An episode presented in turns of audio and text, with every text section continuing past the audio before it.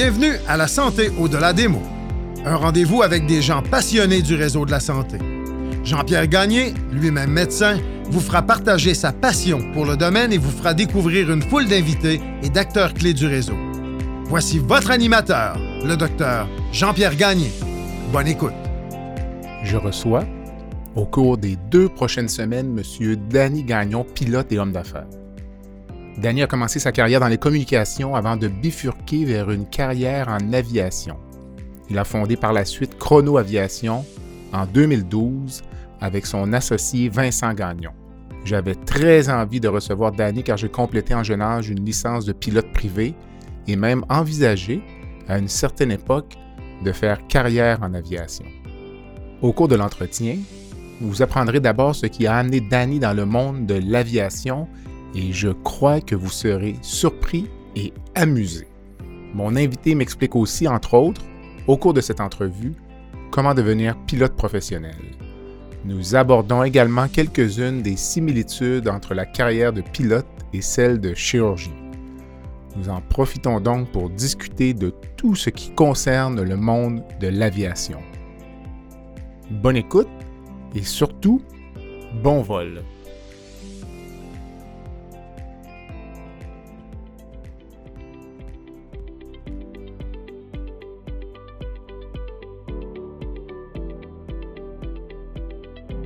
je prends un court moment pour remercier les commanditaires qui rendent possible la diffusion du balado La santé au-delà des mots. Groupe Conseil Beauchamp-Beaulieu des Sureau Toupin, associé à la financière Banque nationale Gestion de patrimoine, Rempart Neurophysiologie, le groupe TIGE, Eurofin Environex et Go Mouton.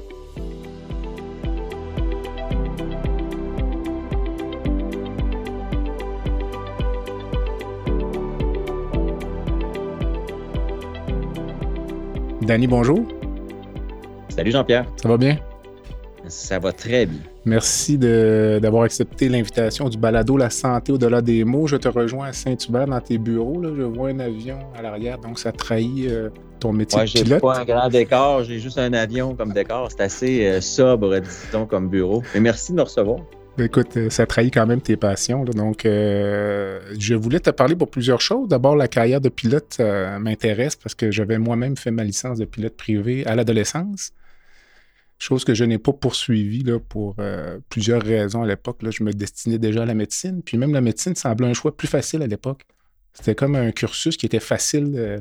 on avait des bonnes notes, on progressait, on rentrait à l'université la carrière de pilote, pour moi, à l'époque, tu pourras me l'expliquer, mais c'était pas si clair que ça. Où est-ce qu'on s'en allait? Dans quelle direction? J'avais des problèmes de myopie. J'étais pas très sûr si ça freinait ma carrière. Donc, euh, toujours est-il qu'on rejoint... C'est flatteur pour le métier de, pilote, ce que tu racontes, parce que, euh, en fait, à mes yeux, c'est tout le contraire. Je veux dire, euh, devenir pilote, pour moi, c'est très simple et à peu près n'importe qui peut le faire, alors que s'en aller en médecine, tu l'as dit, ça prend des super notes, puis il faut être extrêmement discipliné et très studieux. C'est pas vraiment le cas de, l'aviation, mais c'est mon humble opinion. C'est un peu pour ça que je me suis retrouvé là en passant, je t'en parlerai.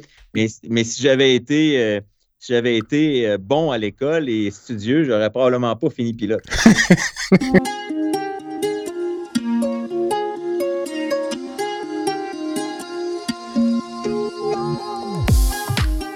Unique Média, une agence de conception web et vidéo innovante, vous offre une gamme complète de services sous un même toit. Que ce soit pour créer un site web, lui donner une toute nouvelle vie avec une refonte, produire une vidéo corporative de premier plan ou concevoir un projet de motion design qui en met plein la vue, l'équipe d'Unique est là pour transformer votre vision en réalité.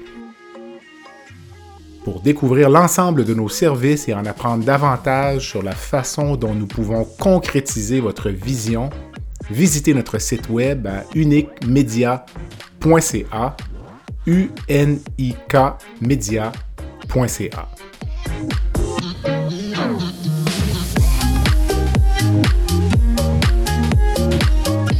Mais donc, ben, finalement, qu'est-ce qui t'a amené à, la carrière de pilote?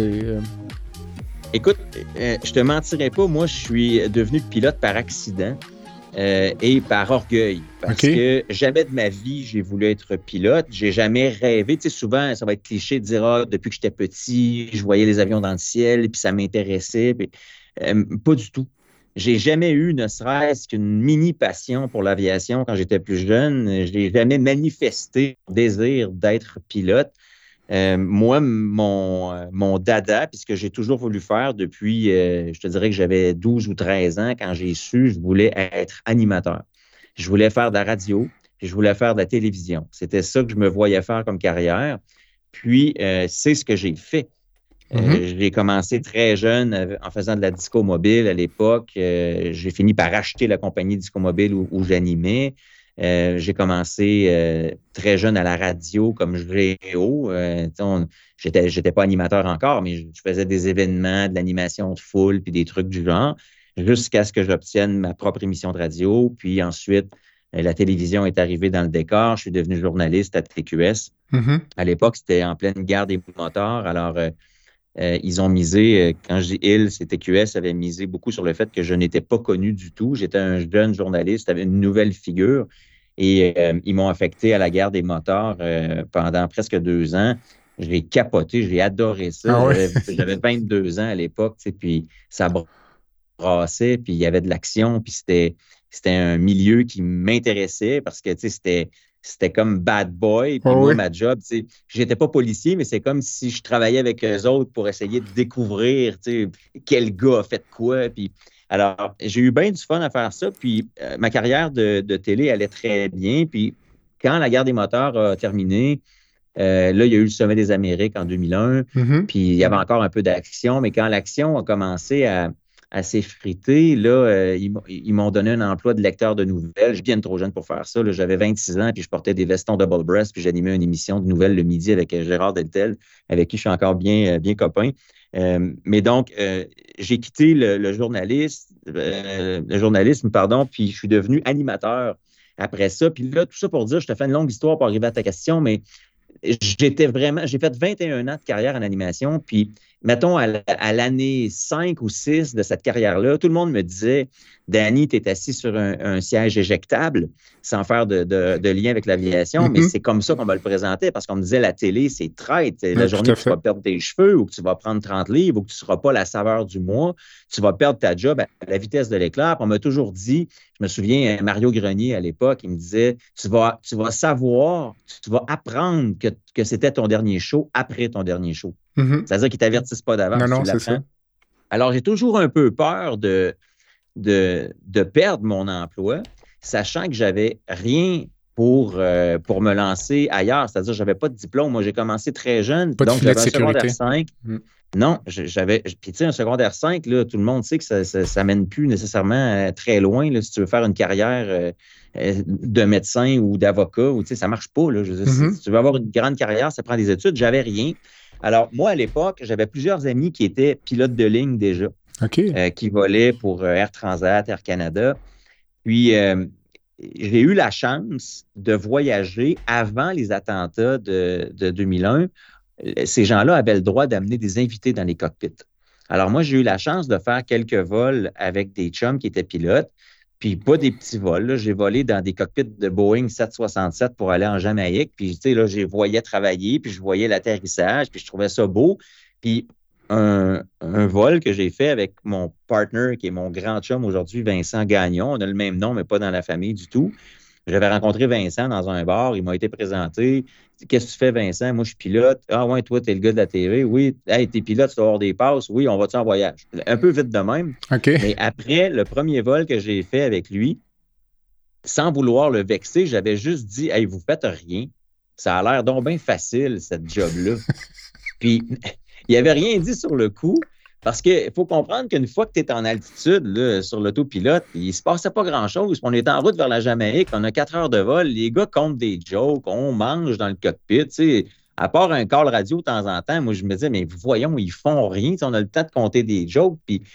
Mais quand je lui ai dit qu'il faisait rien et que ça avait l'air facile, ça l'avait un peu pincé, assez pour qu'à notre retour de voyage, en arrivant à l'aéroport de Québec, euh, Vincent, c'est lui qui, on était avec sa voiture, c'est lui qui, avait conduit parce qu'il y avait le stationnement fourni avec Air Canada à l'époque. On avait pris sa voiture.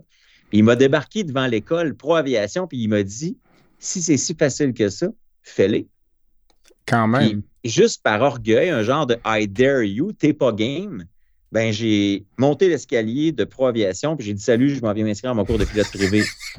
Et je me suis inscrit, je me suis inscrit pour vrai en me disant, je, m'excuse, mais j'ai dit je vais y fermer la gueule, je vais le faire pour vrai, tu sais, en voulant dire ça. Fait au début, c'était juste un gag dans ma tête, puis je ne sais pas à quel point je, me prenais au sérieux moi-même. C'était juste pour dire, regarde, je me suis inscrit, hein, ta gueule. Puis là, j'embarque dans l'auto, puis il fait comme, ben voyons, tu t'es inscrit. Ben oui, je me suis inscrit. Alors, je suis allé faire mes premières euh, leçons. Évidemment, ça commence avec la théorie. Puis c'était le soir, parce que ça, ça cadrait bien avec mon emploi de journaliste parce que le bulletin de nouvelles terminait à 18h30 à l'époque. Puis euh, le cours était à 19h le soir. Fait que j'allais faire de la théorie, moi, le lundi soir, après ma journée de travail. Mais le mardi, je pouvais me préparer une petite heure de louche pour aller voler. Donc, j'appliquais le lendemain la théorie que j'avais appliquée la veille. Moi, je trouvais ça très facile d'apprendre parce que j'avais pas, tu sais, j'ai souvent donné l'exemple de quelqu'un qui veut devenir avocat ou médecin où, tu passes des années dans des salles de cours avant de te mm-hmm. mettre les mains dedans. Puis je me voyais vraiment pas avec un emploi à temps plein m'asseoir sur un banc d'école de soir pour me faire un bac en X euh, matière, là, ben, je, me, je, me, dis, mettons que je veux un bac puis je veux un backup. Je trouvais ça difficile comme idée, alors mm-hmm. que le pilotage, quand j'ai commencé, je me dis, ben, OK, j'applique le lendemain ce que j'apprends la veille, je le retiens bien, je, je l'applique, ça, ça, je pense que ça va, être, ça va fonctionner, ça va être cool. Et je suis obligé de te dire que mes six premiers vols que j'ai faits à l'époque avec mon instructeur, Vicky, euh, moi, j'étais pas malade pendant le vol, j'étais malade en revenant au sol. Je ne sais pas pourquoi. C'est un genre de mal de l'air, mais qui, qui, qui quand j'arrivais euh, au sol. je, me posais, puis euh, en débarquant de l'avion, 15 minutes après, ça me prenait un petit coin, puis euh, ça ne marchait pas. J'étais vert. Mm-hmm. Puis le septième vol que j'ai fait, je vais me souvenir toute ma vie, Vicky m'avait dit, Danny, là, c'est peut-être pas pour tout le monde, ça. Là, hein. Fait que ça se peut. Si tu encore malade après ce vol-là, peut-être que tu devrais penser à, faire autre chose. Ben oui.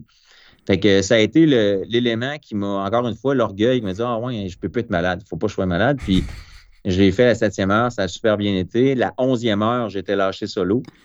Puis euh, là, tranquillement, c'est vraiment devenu une passion, dans le sens que ça s'est installé. Elle n'était pas là. Je l'ai développée en devenant pilote.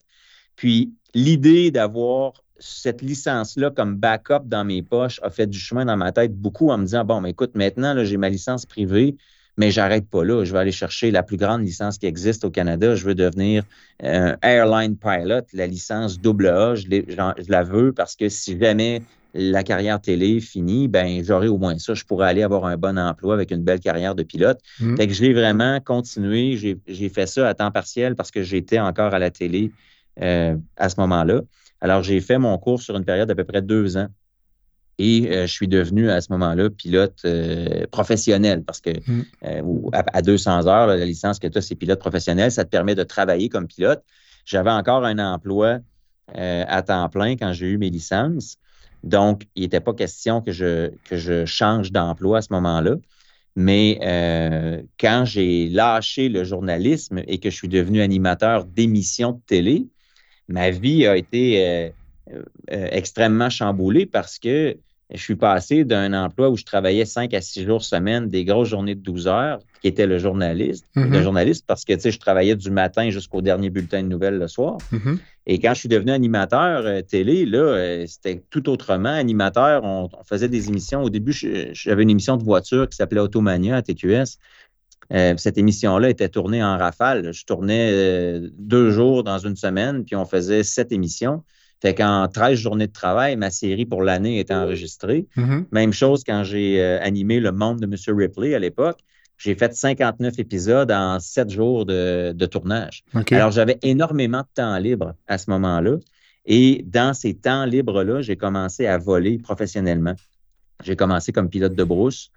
Euh, et ensuite, j'ai euh, commencé à travailler pour AeroPro, qui était une petite compagnie d'aviation nolisée basée à l'aéroport de Québec.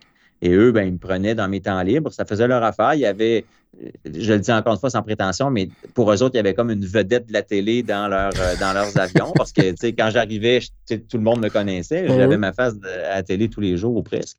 Alors, ça faisait l'affaire d'aéroport, puis ça faisait mon affaire parce que ça me permettait d'accumuler mes heures, de prendre l'expérience, puis de goûter à la job de pilote tout en étant encore un, un, gars de la télé puis un gars de la radio.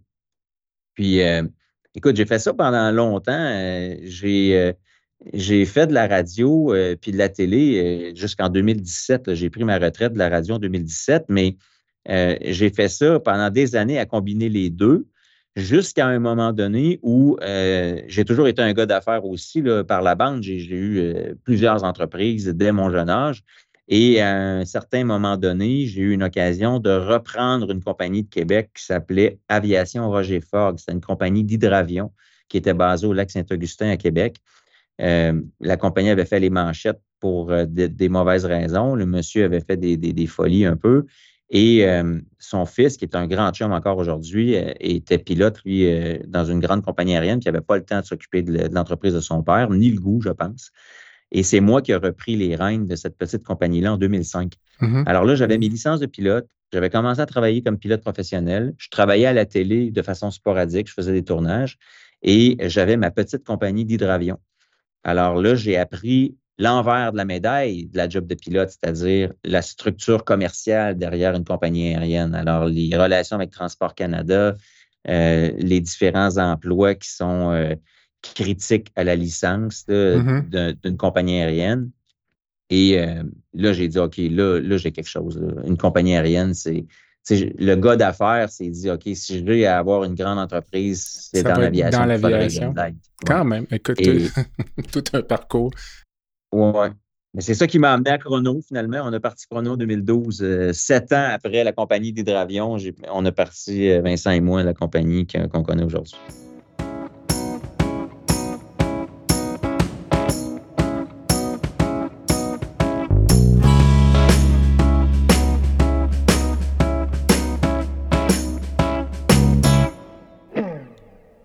Rempart Neurophysiologie est une entreprise spécialisée dans l'octroi de services neurologiques tels que le monitorage neurophysiologique péropératoire.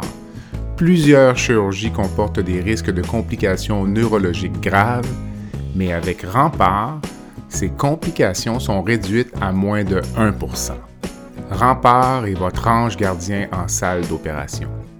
Rempart, c'est aussi des services volants en électrophysiologie médicale, vitesse de conduction nerveuse dans le syndrome du tunnel carpien, la radiculopathie ou la neuropathie périphérique, potentiels évoqués aux soins intensifs, électrocardiogramme dans les résidences pour personnes âgées.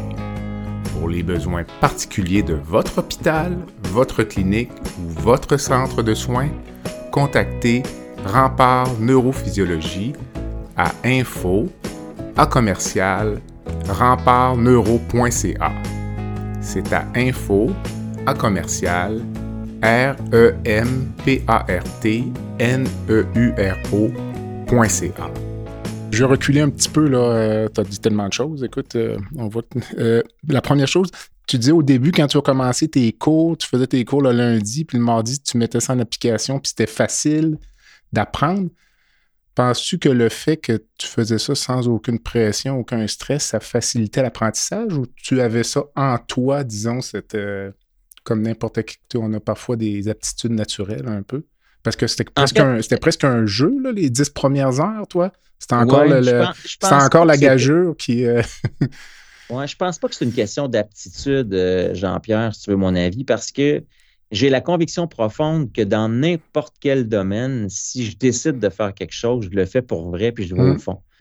Fait que j'ai pas de demi-mesure ben ben d'envie à, faire des choses à moitié puis, puis à le faire. Oui, c'était un jeu quand j'ai commencé à le faire, mais, mais une fois que je commence puis que je m'engage à, le faire, je le fais avec tout le sérieux du monde. Puis euh, j'avais décidé d'obtenir cette licence-là. Alors, j'ai trouvé ça facile parce que je m'y suis mis pour vrai. Puis je pense que n'importe quel jeune qui rentre dans une école de pilotage aujourd'hui avec cette même passion-là, le désir de réussir, puis qui met les efforts nécessaires, euh, je pense qu'il va trouver ça facile. Mm, mm, c'est mm. quand tu Puis, je pense que ça s'applique à tous les domaines. Je ne parle pas de Danny Gagnon ici ou de l'aviation. Je, veux dire, je suis persuadé qu'avec la passion que tu as, quand tu as commencé ta médecine, tu devais être premier de classe aussi parce que tu avais envie de faire ce que tu faisais, puis tu étais là pour parce que tu avais, avais mm-hmm. décidé d'y être finalement. Mm. Alors, je pense pas que j'avais des aptitudes particulières, honnêtement. Je pense que mm. j'avais juste décidé de, de passer par cette étape-là. Le podcast La santé au-delà des mots est une présentation du groupe conseil Beauchamp, Beaulieu, Dessureau, Toupin de la financière Banque nationale Gestion de patrimoine. Comme nous croyons que la santé financière fait partie de la santé globale, nous sommes heureux de nous joindre au docteur Jean-Pierre Gagné pour vous souhaiter une bonne saison de la santé au-delà des mots. Tu veux lancer ton propre podcast mais tu ne sais pas comment t'y prendre? Pas de problème. Mouton Marketing peut t'accompagner de la conception au lancement envoie ton idée de podcast à bonjour à commercial gomouton.com. Bonjour à commercial g o m o u t o. L'univers du podcast t'attend.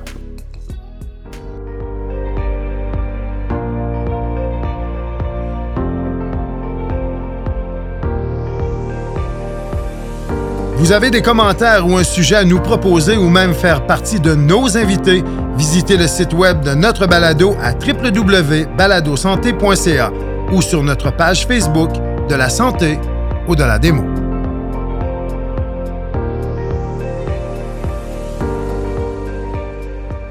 que ce soit bien clair pour peut-être les jeunes qui t'écouteraient, qui voudraient faire une carrière de pilote, tu fais ta licence de pilote privé, puis là, tu me parlais de 200 heures. Puis là, je, vais être pilote professionnel, mais je me rappelle à l'époque, on pouvait prendre euh, euh, le pilotage aux instruments. Ça, c'était comme des ajouts. Là. Mais disons, vraiment, si on résumait les étapes là, à partir du moment où on a une licence de pilote privé qui prend. À l'époque, je pense que quelqu'un de doué faisait ça en 30 ou 40 heures, peut-être environ. Oui, on calcule, aujourd'hui, on calcule 50 heures pour faire une licence. Puis comment on se rend assis derrière un Boeing 747? Là? Je veux dire, c'est, quoi ben les étapes, disons? Là? on va faire 50 heures pour obtenir la licence privée. Ça, c'est de mhm. la licence qui te permet de voler avec tes amis puis d'avoir un avion à toi ou de louer un avion pour aller t'amuser. Tu n'as pas le droit de travailler. Mhm. Maintenant, ta licence privée, c'est du vol de jour en ce qu'on appelle VFR, conditions de vol à vue. Mhm. Euh, là, tu ne peux pas te limiter à ça si tu veux faire une carrière. Alors, la première étape que tu vas faire après ton privé, généralement, tu vas ajouter le vol de nuit pour être capable de voler de nuit. Et ensuite, après le vol de nuit, tu vas commencer à faire euh, ce qu'on appelle le commercial, c'est-à-dire tu vas voler pour accumuler le fameux 200 heures qu'on a besoin pour être un pilote professionnel. Professionnel, ça veut dire que tu as le droit de travailler comme pilote, d'être rémunéré comme pilote. Mais ces heures-là, tu les fais comme pilote privé ou tu les fais dans une compagnie comme copilote? Non, tu n'as pas le droit de travailler. Tu ne peux pas être dans une compagnie. Donc, ces heures-là, tu les fais parce que maintenant que tu as ton privé, tu vas accumuler des heures. Tu vas louer un avion, tu vas partir avec tes chums, tu vas aller dîner à Trois-Rivières, tu vas voler pour le plaisir de voler, mais pour aussi surtout monter tes heures. Et à travers ce plaisir-là, tu vas refaire plusieurs heures avec des instructeurs parce que pour aller chercher, exemple, le vol de nuit, tu vas repasser des heures avec un instructeur. Pour aller chercher euh, le vol aux instruments, tu vas repasser une vingtaine d'heures avec un instructeur. Pour aller chercher la licence de multimoteur, ben là, tu vas avoir encore de la théorie puis un instructeur avec toi sur des heures en multimoteur. Et ultimement, en volant puis en travaillant avec les instructeurs, tu vas finir par accumuler toutes les options, de ce que tu disais, les mm-hmm. options, là, on vient de les énumérer, mm-hmm. ben, tu devrais finir autour de 200 heures avec ce qu'on appelle la licence professionnelle qui va inclure multimoteur, IFR, donc le vol aux instruments, et ton vol de nuit. D'accord. Là, tu as 200 heures et tu es prêt à avoir un emploi. Mais un pilote de 200 heures, ça ne rentre pas euh, chez Air Canada euh, en partant. Il faut avoir des emplois au début qui nous permettent de monter les heures et d'aller chercher la licence Airline Pilot, la licence pilote de ligne. Cette licence-là, elle, euh, elle est disponible pour toi quand tu as 1500 heures. Alors, de 200 à 1500 heures, tes premiers emplois, ça va être peut-être de la patrouille de feu, ça va être euh, piloter des parachutistes l'été dans une école de, parachutisme. Euh, ça pourrait être travailler chez Chrono Aviation ou une compagnie de ce niveau-là comme copilote. Mm-hmm. Et là, tu vas monter tes heures dans une compagnie, tu vas apprendre à faire du vrai vol commercial en compagnie.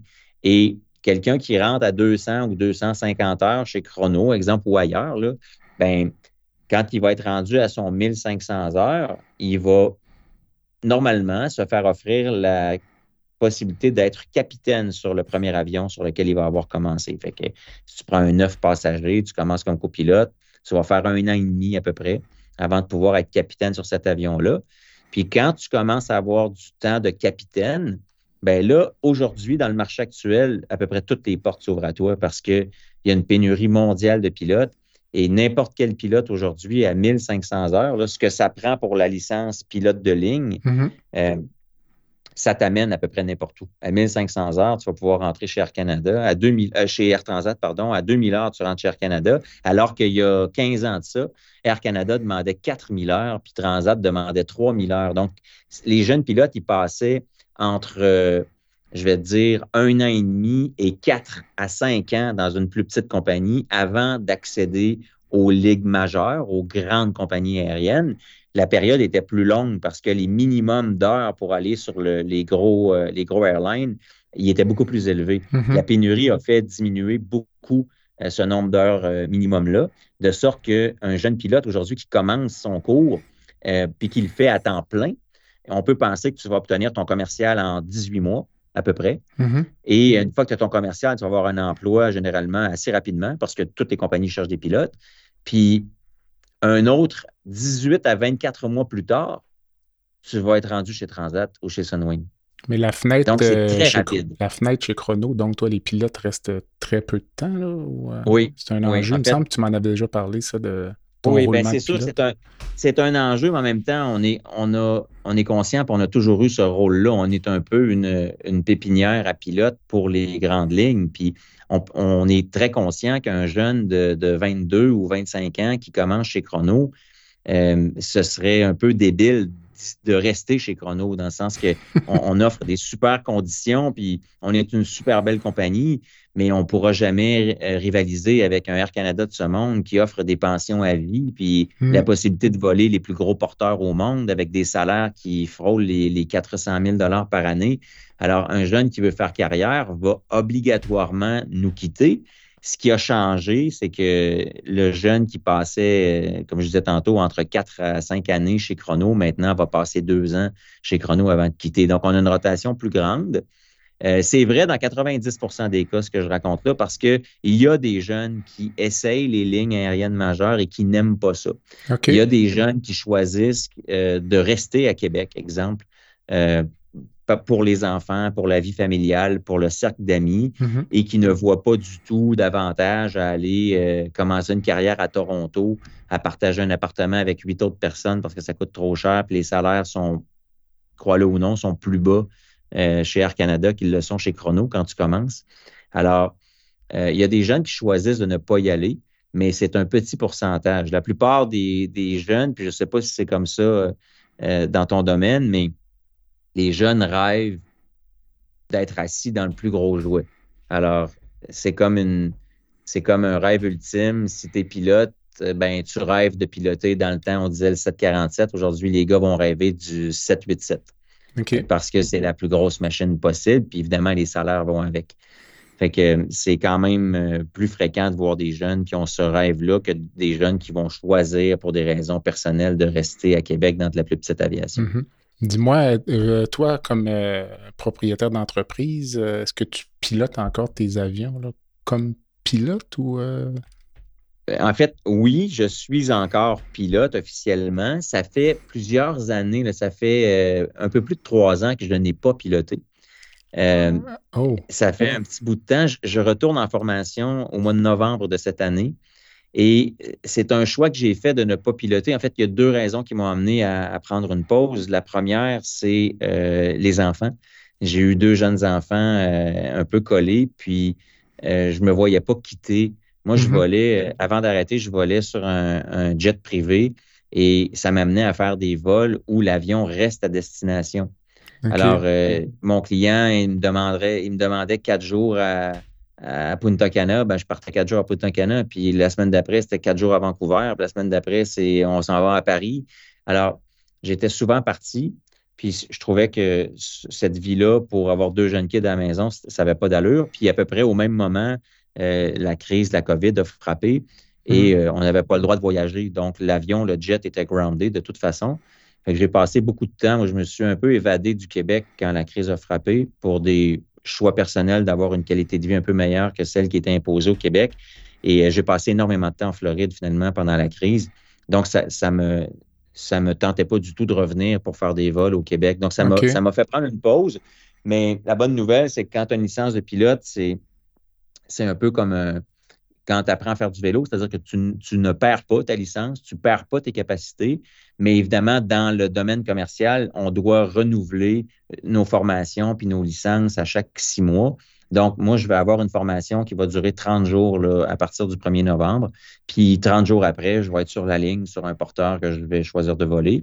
Puis, comme propriétaire d'entreprise, je n'ai pas le temps de voler autant que je le souhaiterais. Hmm. Euh, je suis un pilote, mais je suis aussi un homme d'affaires aujourd'hui qui gère une business de 300 employés. Donc, forcément, je, je dois passer du temps dans mon bureau. Puis autant j'aime voler, puis je veux continuer de le faire parce que je veux rester groundé sur mes opérations. Je veux fréquenter mes pilotes. Je veux voir le service qu'on offre à mes clients. Je veux le vivre pour être mm-hmm. capable de corriger puis d'améliorer ma business. Mais quand je fais une journée de vol et que je quitte pour euh, huit heures, ben, les huit heures où je ne suis pas devant l'ordinateur en train de prendre mes emails, ça me punit énormément parce que quand j'arrive à destination puis que j'ouvre mon ordinateur, j'ai 250 emails non lus. Mm-hmm. Alors, j'ai comme une deuxième journée qui commence. Alors, ça. devient très difficile de combiner les deux. Alors, même en me renouvelant comme pilote, mon objectif, c'est de voler, je te dirais, peut-être un 4 à 5 jours par mois. Euh, je ne pourrais jamais refaire ce que j'ai déjà fait, c'est-à-dire de voler 15, 16, 17 jours dans un mois, ce qu'un pilote de ligne fait normalement, entre 12 et 18 jours par mois. Euh, je ne peux pas faire ça euh, aujourd'hui en gérant la compagnie. Je ne te dis pas que, tu sais, avant de, de débuter l'émission, quand on se parlait, tu me disais, je pense qu'il ne faut pas arrêter de travailler. Alors, moi, ma retraite un jour, ça sera ma retraite d'entrepreneur. Mm. Mais je me vois très bien piloter des avions comme hobby euh, pour me garder le cerveau à on, continuer d'étudier sur des nouveaux équipements, sur de l'avionique, sur la météo, euh, pour m'amuser. Et à ce moment-là, peut-être que oui, je pourrais voler un peu plus que, que 4 à 5 jours par mois. OK. Est-ce que pilotes-tu des petits avions, euh, des Cessna, des choses comme ça? Ou, ou ça, ben, ça fait une éternité? ça fait longtemps, mais je veux dire, j'aime encore ça. T'aimes ça? OK. je Oh oui, moi, écoute, si j'avais un avion, mettons que j'avais le choix de, ne de toucher à un seul avion, mettons qu'il fallait que j'abandonne toutes les autres licences puis que, que je choisisse l'avion sur lequel je vais voler jusqu'à la fin de mes jours, euh, je pense que je retournerais sur un hydravion. OK, c'est drôle parce que mon ami, euh, le commandant Piché, que j'avais eu d'ailleurs en entrevue, euh, il y a plus un bon moment déjà, donc a pris sa retraite de l'aviation. Puis puis là, je lui demandais, Robert, pilotes-tu encore? Il dit non, non. Il dit, moi, je l'ai fait, c'est réglé. Puis j'ai dit, pilotes-tu des petits avions? Il dit, il me dit, es-tu malade? C'est bien, c'est bien trop dangereux. ben, il a raison. Il a raison. C'est, c'est, c'est, euh, c'est un peu utopique parce que c'est vrai que quand tu commences en aviation, tu voles les avions les plus dangereux de ta carrière. Avec le moins d'expérience. Mm-hmm. Exact. Euh, la vie, malheureusement, est faite comme ça dans l'aviation. Euh, les petits avions, c'est très dangereux pour plein de raisons. Euh, les normes ne sont pas les mêmes pour, pour la maintenance. La rigueur n'est pas la même pour les pilotes. Puis la rigueur n'est pas la même pour les pilotes privés qui t'entourent aussi quand tu voles ce genre de petits avions-là. Tu voles à des altitudes plus basses. Il y a des gens qui n'ont pas de radio dans les avions. il y a des gens qui sont moins, disons, professionnels, hein, qui sont mm-hmm. plus en mode amateur, mais qui, qui, qui profitent puis qui aiment ce qu'ils font, puis c'est bien correct. Mais euh, il y a des aéroports où moi-même, j'ai décidé de jamais aller dans ma vie. Là, à Mascouche, jamais j'ai voulu aller à de ma vie. Euh, trop de privés, trop de monde qui ne savent pas ce qu'ils font. Puis je me dis, s'il y a une place dangereuse, c'est bien ça. Mais c'est vrai que les petits avions sont plus dangereux. Mais le feeling de liberté de pouvoir partir en hydravion, Jean-Pierre, dans le nord où tu n'as plus de contrôle. Mm-hmm. Il n'y a pas de tour de contrôle, il n'y a pas de NAF Canada qui te parle. Tu mets de la musique dans tes écouteurs puis tu voles à basse altitude au-dessus de territoires qui ont l'air vierges parce qu'il n'y a mm-hmm. presque personne. Écoute, ce feeling, tu sais, les gens qui disent Moi, je rêvais de voler parce que je voulais être comme un oiseau. Ben, le feeling le plus proche que j'ai connu d'être libre comme un oiseau puis de voler, c'est euh, sur hydravion euh, dans le nord du Québec. Quand même, quand même. Euh, dis-moi, euh, Danny, on doit faire prochainement un épisode avec un collègue chirurgien pilote de Saint-Georges, docteur Simon Drouin, pour parler un petit peu des, corollaires ou des similitudes entre les. On fait souvent des. Dans la, dans la littérature scientifique euh, chirurgicale, il y a beaucoup de corrélations entre le métier, métier de pilote et de chirurgien. On aura peut-être l'occasion d'en parler au cours des prochains mois, mais un peu pour mettre la table, parce que dans la pratique médicale, il n'y a pas vraiment de, pas de restrictions. Là. Moi, comme chirurgien, je peux travailler pendant 48 heures en ligne. Personne ne va venir m'arrêter. Il n'y a pas beaucoup de contrôle. Ça se discute. Les gens se demandent si c'est normal. Il à, un moment donné, les gens disent il y avait de la littérature, parce qu'il y a de la littérature scientifique qui démontre que quand tu n'as pas dormi pendant 24 heures, ton taux, ton acuité intellectuelle est comparable à un taux d'alcoolémie de 0,1. Donc, ah au-dessus de la limite légale pour conduire. Il y, a des, chirurgiens qui opèrent dans ces conditions-là. Donc, euh, tout ça, on pourra en discuter peut-être plus tard. Non, mais ça fait partie un peu de.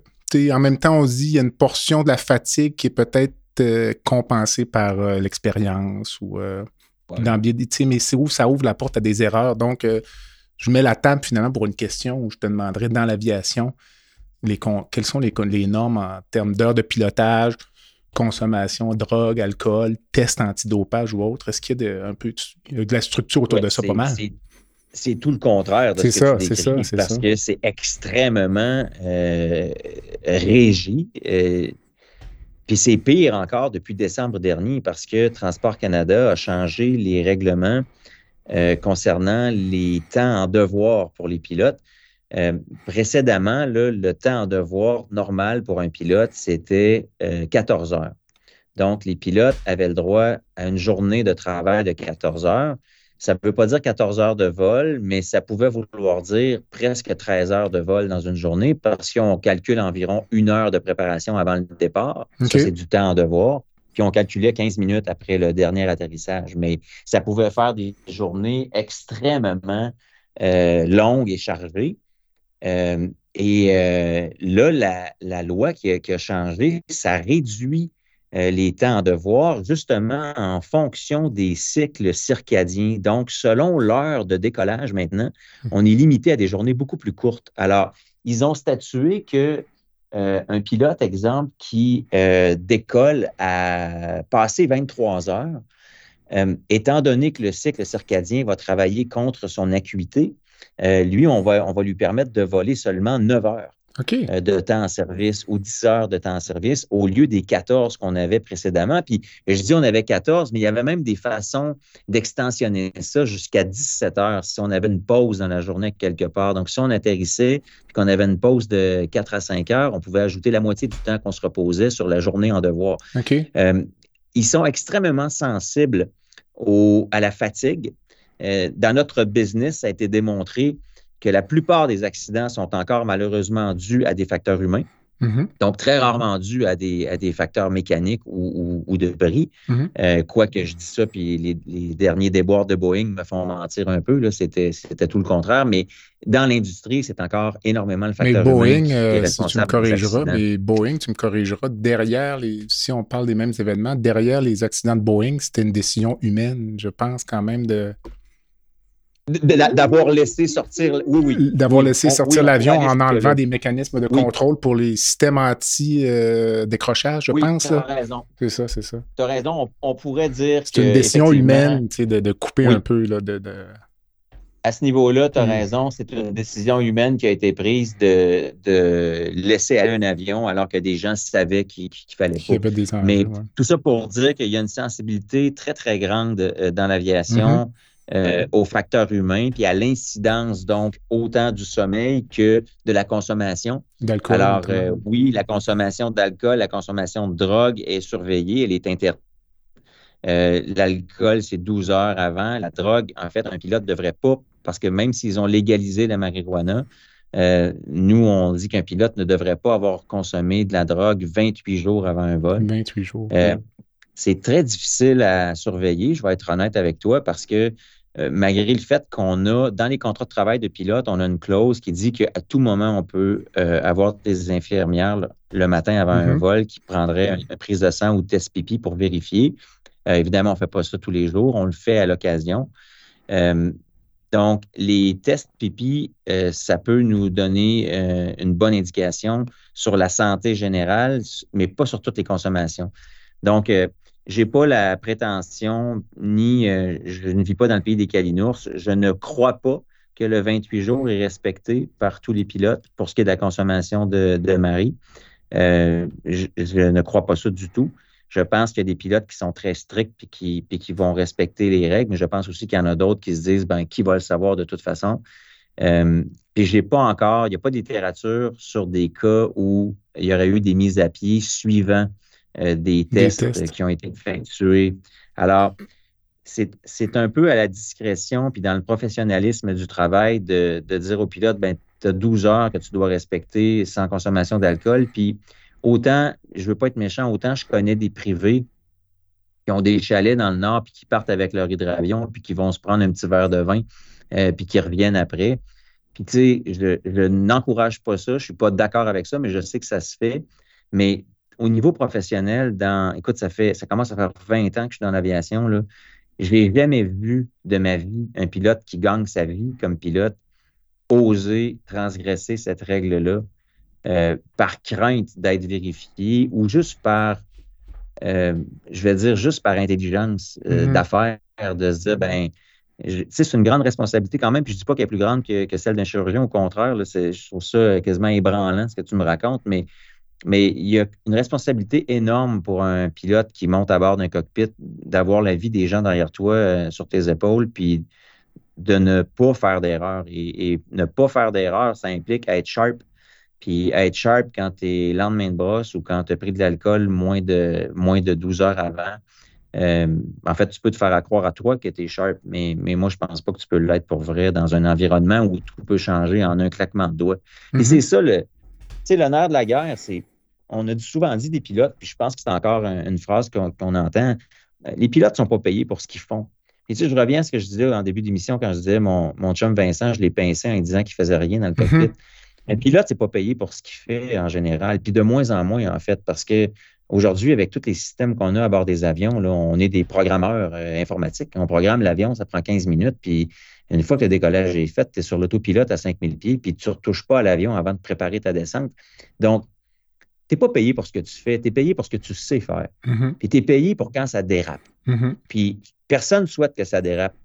Mais quand ça dérape dans un cockpit, Jean-Pierre, ça dérape vite en maudit. Mm-hmm. Puis tu as besoin d'être là en tabarouette. Parce que, tu sais, plus l'avion est gros, plus ça va vite. Puis plus ça va vite, plus ça va vite dans l'air, plus ça va vite dans le cockpit. Mm-hmm. Alors, euh, en cas d'urgence, euh, si tu n'es pas à 100% de tes capacités, il y a des bonnes chances que ça finisse avec une histoire dans un rapport d'accident. As-tu déjà été dans une situation euh, de cette nature-là? Ou, J'ai pas vécu d'urgence majeure dans ma vie. exemple, j'ai jamais eu d'écrasement ou d'accident ou d'incident aéronautique, mais j'ai quand même eu déjà en carrière plusieurs moments où euh, ma tête a été utilisée à 110% le calme et le savoir-faire, ce qu'on m'a enseigné, a été appliqué. Alors, ça n'a pas besoin d'être des urgences où tu vas déclarer une urgence nécessairement, mais il y a des urgences qui, en fait, il y a des, il y a des situations qui peuvent devenir des urgences pour un pilote. Euh, la perte de générateur, la perte d'instruments, mm-hmm. euh, la perte de moteur en vol. Euh, la, perte de, la perte de moteur en vol ne devrait pas être critique en principe sur un avion bimoteur, évidemment. Mm-hmm. mais c'est quand même critique quand tu perds un moteur parce que, bon, il t'en reste juste un, puis deux, tu as très peu de temps pour configurer l'avion pour qu'elle devienne en mode monomoteur si c'est un twin. Puis je vais vous donner un exemple clair, mais en 2010, l'écrasement à Québec d'Aéropro sur un King Air 100 au départ euh, de la piste, euh, je pense que c'était la, la 3-0 à l'époque, qui est devenue la 2-9, juste parce que le, magnétisme la de la Terre, a tourné. oui, exact. Mais euh, ce décollage-là, -là, c'est rien de plus standard qu'une journée, je ne veux pas dire plate, mais c'est un petit vol normal avec deux pilotes qui savent ce qu'ils font, puis cinq passagers ou sept passagers en arrière. Puis euh, au décollage, la perte d'un moteur, euh, a fait en sorte que euh, ça, ça laissait au pilote dans le cockpit quelque chose comme 15 secondes pas beaucoup. pour configurer et Mm. reprendre le contrôle de l'appareil, ce qu'ils n'ont pas réussi à faire malheureusement. Ça a terminé en tragédie. Mais ils avaient 15 secondes. Ils ont eu une fenêtre de 15 secondes dans laquelle ils auraient dû euh, normalement là, euh, prendre le contrôle de l'avion puis gérer la crise qu'ils ont eue. Alors, quand je dis ça se passe vite, c'est que c'est rarement quelque chose qui. Tu as rarement un signal d'alarme quand quelque chose va déraper en avion. C'est rare que tu vas te faire avertir avant qu'un moteur arrête, ou tu vas te faire avertir avant de te faire frapper par la foudre et perdre ton cockpit et tes instruments. Euh, quand ça se passe, euh, ton monde vire à l'envers assez vite. Puis c'est là où je dis que si ton acuité n'est pas à 100% mais je ne dis pas que ça, ça va nécessairement mal finir, mais disons que ça réduit assurément les chances que ça finisse bien. Comme pilote, euh, est-ce que parfois le- ton copilote peut être un enjeu? Euh, les gens pensent que le copilote a une formation différente ou n'est pas aussi bon que le capitaine, et c'est totalement faux. La différence entre le copilote et le capitaine, c'est uniquement de l'expérience. L'expérience, c'est une chose qui ne s'achète pas, puis c'est bien correct d'avoir un capitaine avec beaucoup d'expérience dans un avion. C'est l'expérience qui, à quelque part, assure un niveau de sécurité supplémentaire. Mais un jeune pilote, il a la même formation que le capitaine. C'est égal. Ils ont le même simulateur, ils ont le- les mêmes entraînements euh, biannuels ou annuels, ils ont la même formation initiale. Et ce qu'on dit dans l'industrie à un copilote, c'est speak up. Si quelque chose à tes yeux semble bizarre ou anormal, ton devoir, c'est de le dire. Parce que ça se peut que ton vieux capitaine à côté ait fait une erreur, qui, qui n'ait pas vu quelque chose. Et si toi, parce que le capitaine fait. euh, le capitaine vire à gauche, puis tu ne poses pas de questions parce que tu penses qu'il faut aller droit, mais s'il vire à gauche, ah, ben, il vire à gauche, ça doit être parce qu'il faut aller à gauche. Tu ne peux pas agir Mhm. comme ça dans un avion. C'est pour ça qu'on a deux personnes. Euh, les jeunes, euh, aujourd'hui, moi, je, je suis estomaqué de voir à quel point ils sont rapides sur tout ce qui est nouveau, nouveaux équipements d'avionique, la programmation, les Mhm. GPS, les ordinateurs. Ils sont très forts. Puis, j'ai beaucoup de capitaines chez moi qui sont plus âgés, là, des gens qui ont fait leur carrière puis qui viennent s'amuser chez Chrono à la retraite pour continuer de voler parce Mhm. qu'ils ne veulent pas arrêter, justement. Et euh, ces capitaines-là ont euh, l'intelligence d'écouter les jeunes Les à côté d'eux. Ils ont le devoir de transmettre des compétences puis des connaissances. Ça, c'est parfait. Mais c'est pas vrai que c'est à sens unique. Les jeunes apprennent beaucoup aux plus vieux. Les jeunes arrivent avec une énergie, avec une vision différente. Puis un capitaine qui n'écoute pas ça mène aussi à des accidents. Puis il y a, il y a des cas de répertoriés, surtout dans les pays asiatiques, où, Mm. où le, le capitaine était vu comme un dieu. C'est une culture, euh, à ma connaissance. Exact, c'est une culture. On, on disait quasiment au copilote, tu es là comme une poche de patate, euh, ta job, c'est de me servir un café, puis ferme ta gueule. tu sais. Puis ça, c'est une culture qui a mené à, à- à plusieurs crashs. Ça a été démontré euh, dans plusieurs rapports. C'est une culture à ne pas avoir. Alors, moi, je ne vois pas d'enjeu avec des copilotes. Je vois, euh, je vois de la fraîcheur, je vois un, un vent de jeunes allumés sur de la technologie plus que les plus vieux. C'est sûr qu'un gars de 200 heures dans un cockpit, il a beaucoup à apprendre. Puis le capitaine, il est là pour le faire. Mais tu n'as pas le droit de, de te péter les bretelles en disant c'est moi le capitaine, puis j'ai raison. Ça se peut que tu aies raison. Mais il faut que tu écoutes Faut ton écouter. copilote parce que ça se peut que lui aussi ait raison. Ça, ça revient encore euh, aux similitudes entre la chirurgie et le pilotage. Euh, on appelle ça, dans, je pense, dans le domaine de l'aviation, le deadly mindset error, si je ne m'abuse. Ou Oui, euh, exactement. des pilotes dans un cockpit, peut-être tu parlais de la composante. C'est le, le, on, nous autres, on, on fait beaucoup référence à ce qu'on appelle le CRM pour euh, Cockpit Resource Management, Mhm. c'est-à-dire utiliser les ressources que tu as dans le cockpit. mhm. Et, et s'il y a deux pilotes dans un cockpit, c'est pas pour rien. Tu sais, les gens ne savent pas ça. Souvent, les gens me disent ah, est-ce que tu es pilote ou copilote? Euh, Les deux font la même job. hein. Mm. Dire, sur n'importe quel vol, là, quand tu prends un vol pour aller en Floride demain matin, là, le gars qui décolle l'avion puis qui vole l'avion pour se rendre en Floride, c'est pas lui qui va le ramener. C'est le copilote qui va. Il change de rôle. Il change pas de siège, mais il change de rôle. Donc, les deux pilotes font le même nombre d'heures de vol sur un vol et les deux pilotes sont appelés à faire exactement les mêmes tâches. OK. C'est chacun son tour. OK. Alors, le copilote, c'est pas une poche de patate. Le copilote, c'est un futur capitaine. Mhm. qui prend son expérience à côté d'un gars qui normalement devrait lui, lui passer des bons trucs puis du savoir-faire. Et respecter ses compétences. Puis respecter, oui, exactement. Je vous donne rendez-vous la semaine prochaine pour la deuxième partie de l'entrevue avec M. Danny Gagnon, pilote professionnel et homme d'affaires. Voilà ce qui complète le balado de cette semaine. Merci d'avoir été à l'écoute et le docteur Jean-Pierre Gagné vous donne rendez-vous la semaine prochaine pour un autre épisode La santé au-delà des mots.